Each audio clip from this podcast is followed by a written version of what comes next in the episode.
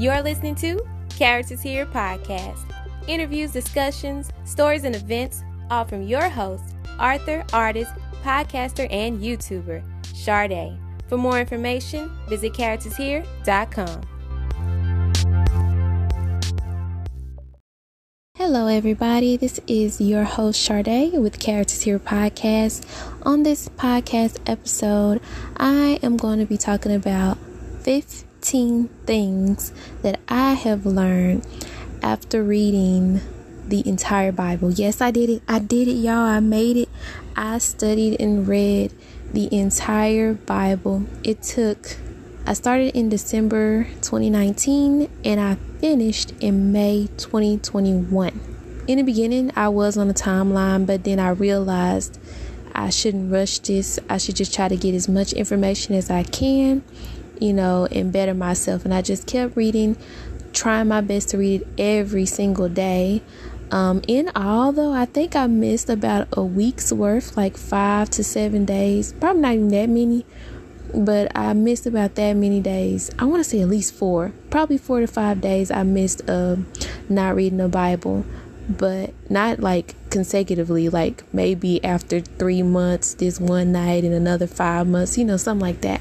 But anyway, so at the time, I wrote down these 15 things that I wanted to share with someone or anyone who's listening what I've learned and what I can bless you with, you know, on your journey with God, your spiritual walk, uh, your relationship with God, and knowing the truth. At the time that I wrote this, I was, I think, yeah, I said I have about four more chapters to go of the book of Revelation. So I'm going to just pretty much read how I wrote this and let's get into it. So here it goes. There's still so much for me to learn, but with four more chapters to read, and then I'll be finished reading the Bible. Whoa, that's amazing.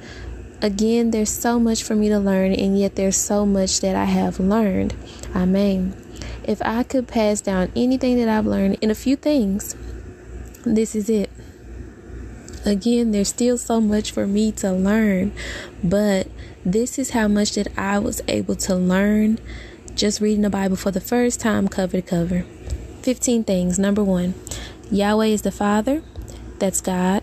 Yahshua, Jesus, is the Son, and the Holy Spirit, some people say Holy Ghost, is the teacher that dwells in us. The Trinity is Creator, the flesh, and the Spirit. At the same time, they are all a part of one and the only true God. Number two, once you accept Yahshua, Jesus, as your Lord and Savior, and you believe that He died for your sins on the cross and rose on the third day, repent Turn away from your old lifestyle, sinful nature, and live how God has called you to live. Number three, to know anything is to ask questions. Read the Bible, trust in God, and pray in Yahshua's name.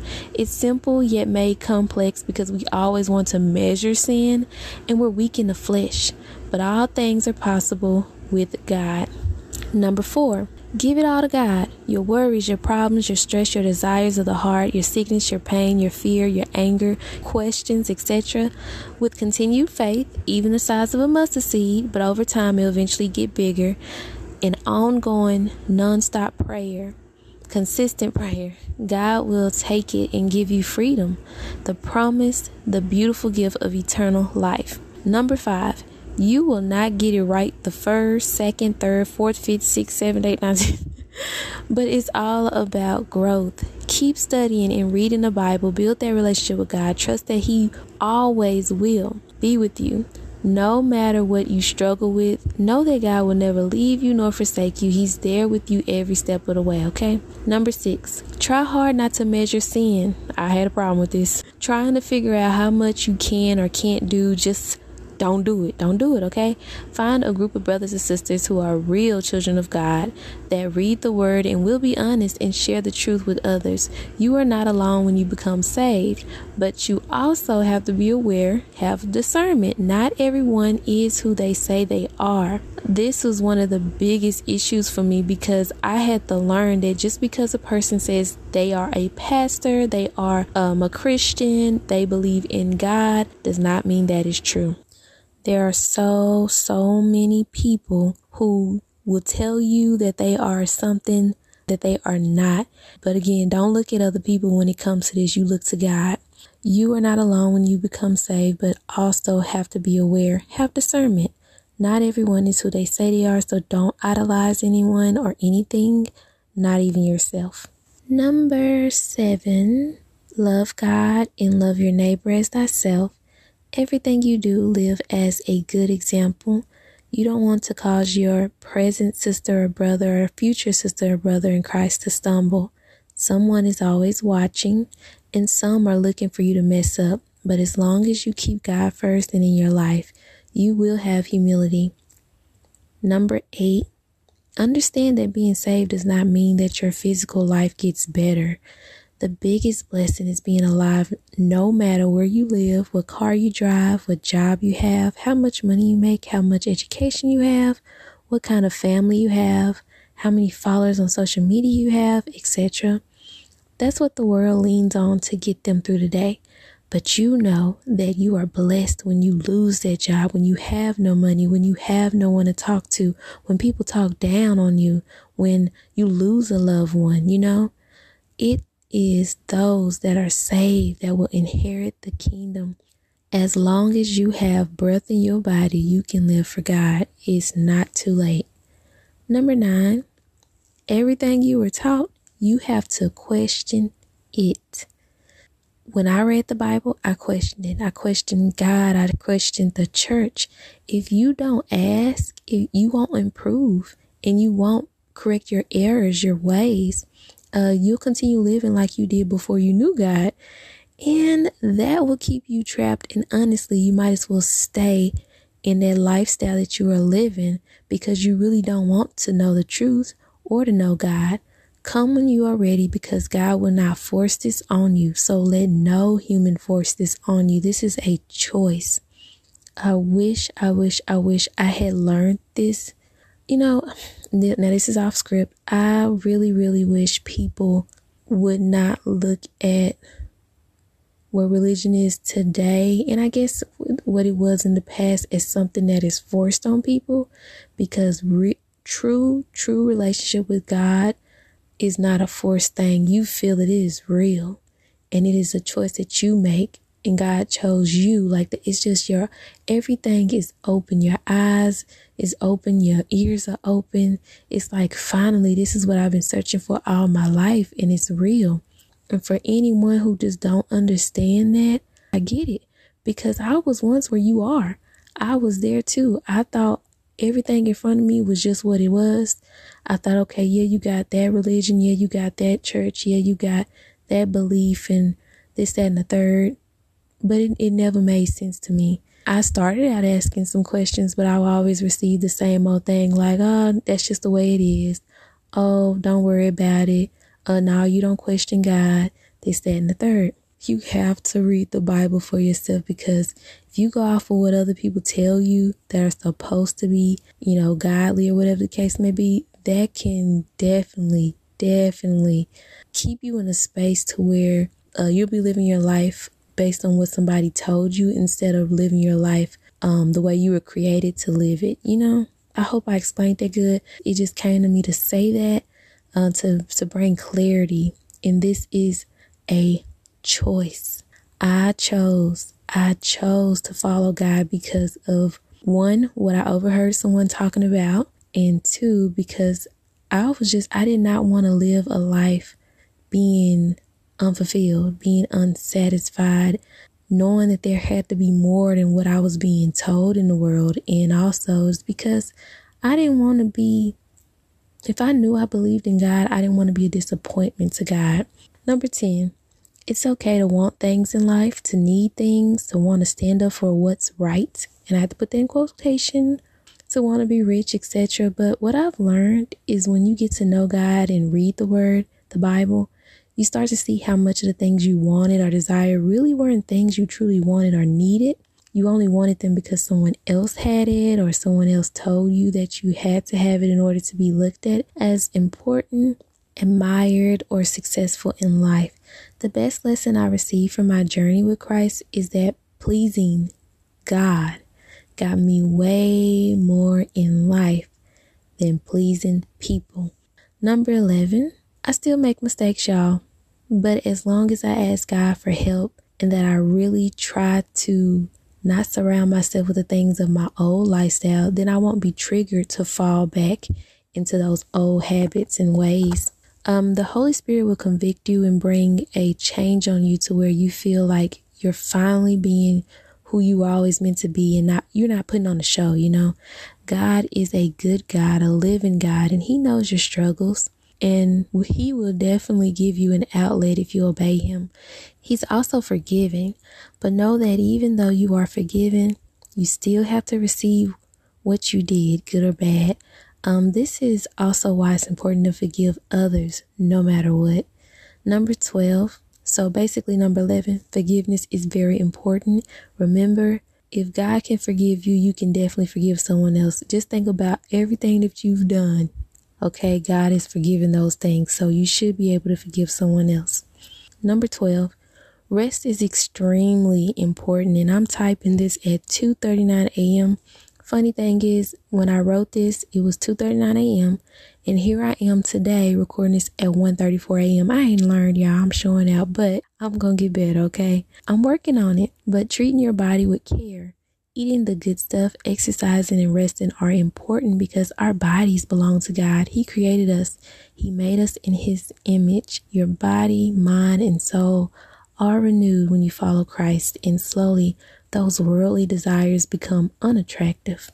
Number 13, don't be ashamed of the God you serve, the God of Abraham, Isaac, and Jacob. If other people can boast about their beliefs, cultures, and political views, you do not have to hide your faith in Yahweh, God.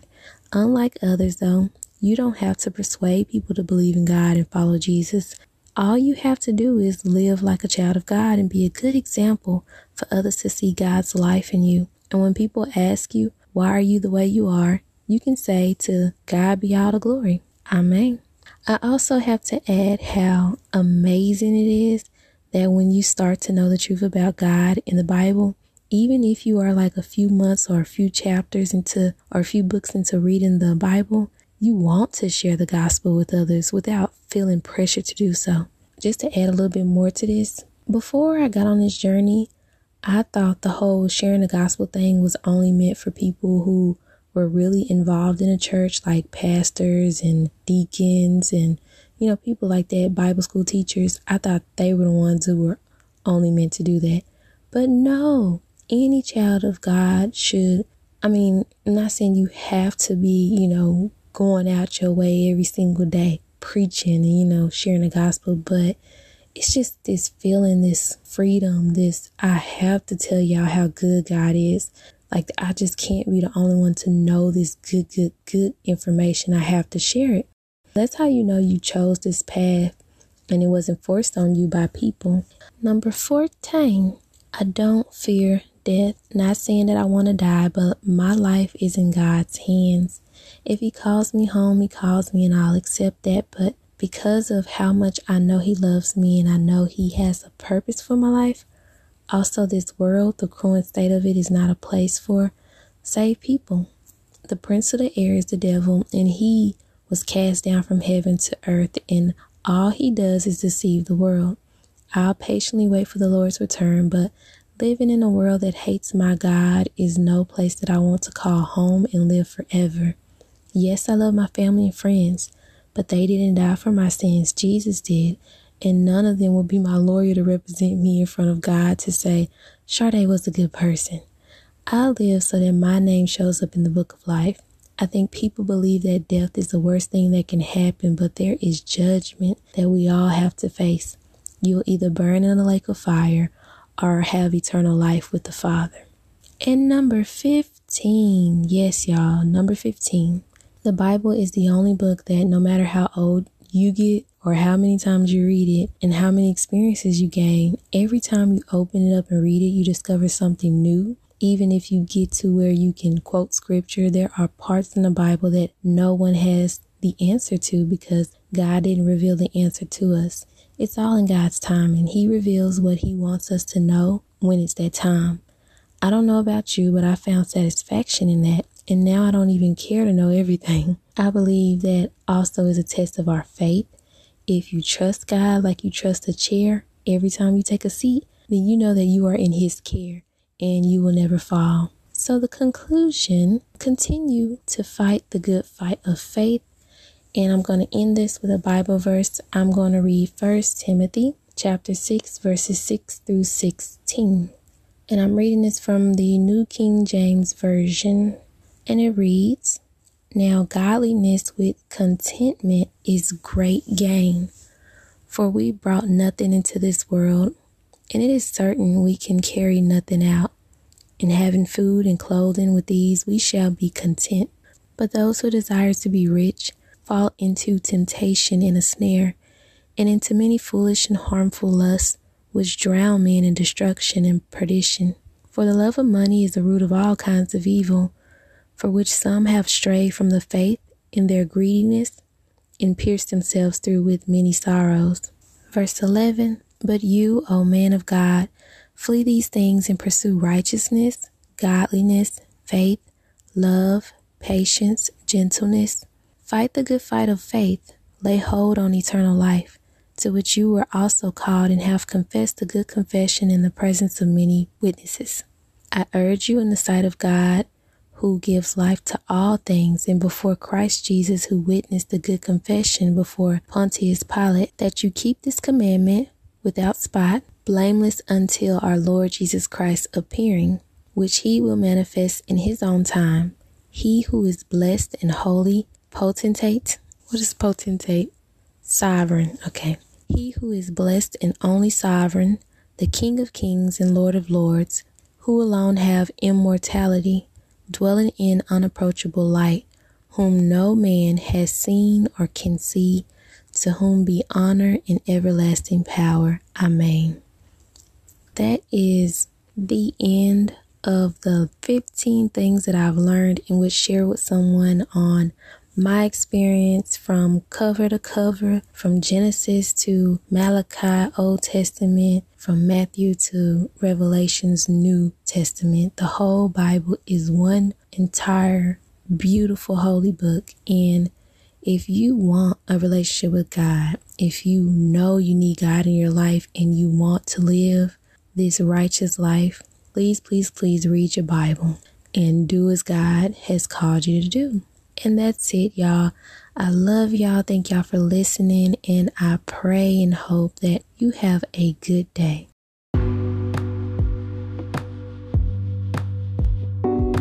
Thank you for listening to Characters Here podcast. If you enjoyed the show, please leave a review and share this episode with everyone you know. And remember, don't be a stranger be a character. Be a character. Be